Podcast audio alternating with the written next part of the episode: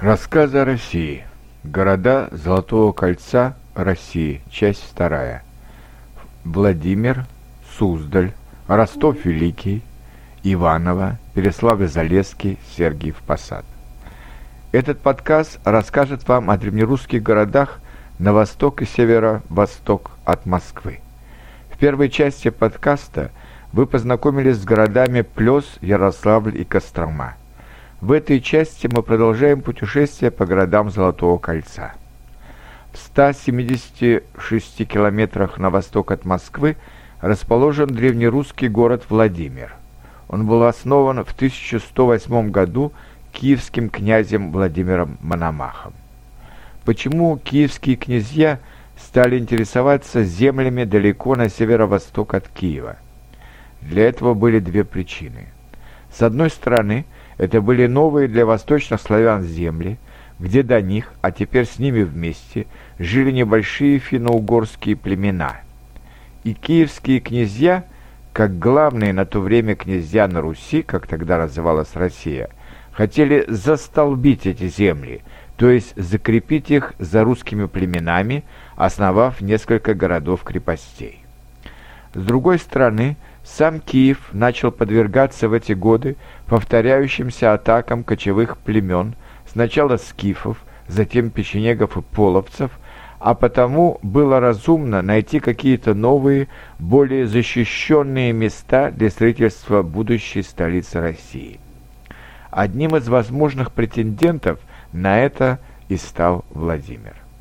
Вскоре после основания города строится Большой Успенский собор – 1158-1160 годы, которые позже украсят иконы выдающихся русских живописцев Андрея Рублева и Даниила Черного. Затем сооружается Дмитриевский собор.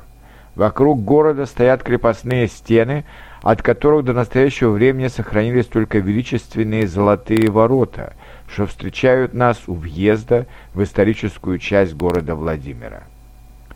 Всего в 26 километрах от Владимира находится небольшой, но богатый на исторические здания, церкви и монастыри город-заповедник Суздаль. Он был основан еще раньше Владимира, в 1024 году. Хорошо сохранился Суздальский Кремль, который не раз использовался в фильмах о Древней Руси.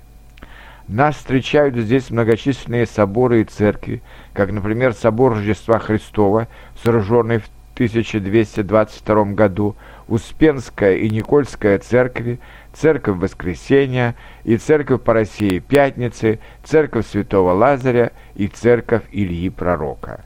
Поражает также, что в этом небольшом городе находятся шесть монастырей, главный из которых Покровский монастырь и Спаса-Евфимиев монастырь. Чуть дальше на север от Суздаля расположен Ростов Великий, который иногда путают с южным русским городом Ростовом-на-Дону. Ростов Великий входил в состав Ростовско-Суздальского княжества и являлся одним из самых древних северорусских городов. Здесь находился долгое время религиозный центр Северной Руси, Ростовская епархия во главе с митрополитом.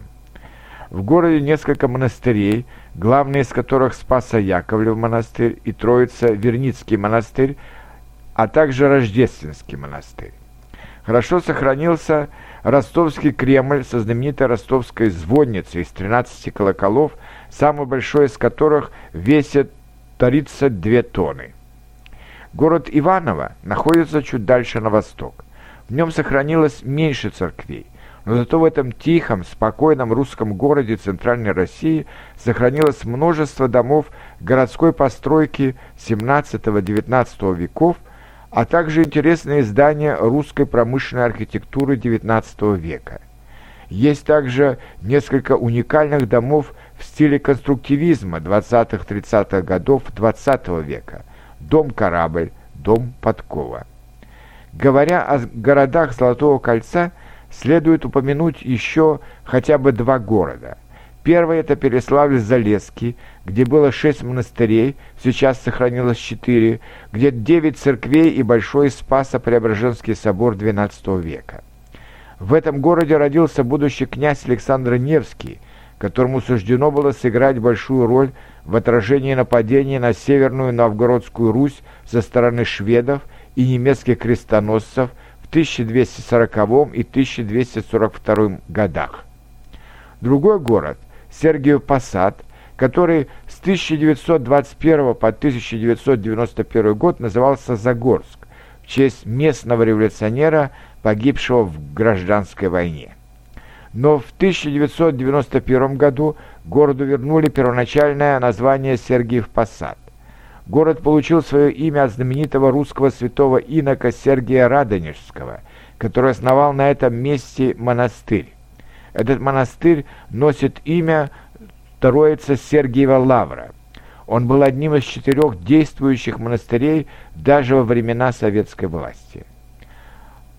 Троица Сергиева Лавра является официальным центром Русской Православной Церкви. Здесь часто служит патриарх, глава Русской Православной Церкви, а также находятся патриаршие покои, где патриарх проживает, если у него нет официальных встреч в Москве или поездок по России или за рубежом. На территории Троицы Сергиевой Лавры сооружено более 50 зданий в течение 15-19 веков но главным является, конечно, Троицкий собор за знаменитой иконой Святой Троицы Андрея Рублева. Этот собор посвящен Сергею Радонежскому, который был высшим моральным авторитетом для средневековой России и который благословил московского князя Дмитрия Донского на бой с татарами на Куликовом поле, где русские впервые одержали важную победу в 1380 году. Это был необходимый шаг для возврата независимости России после монголо-татарского ига. Привлекает внимание также Успенский собор XVI века и весь чистый, праздничный, наполнен колокольным звоном, голосами тысяч пилигримов русский православный Сергиев Посад. А от Сергиева Посада уже недалеко до Москвы, где мы и закончим нашу увлекательную экскурсию по городам Золотого кольца России. Есть еще и города Серебряного кольца России, расположенные недалеко от Санкт-Петербурга, Новгород, Псков, Печоры с древним православным Печорским монастырем, Тихвин, Старая Ладога, первая столица Руси и Вологда. Но о них я расскажу вам в следующий раз.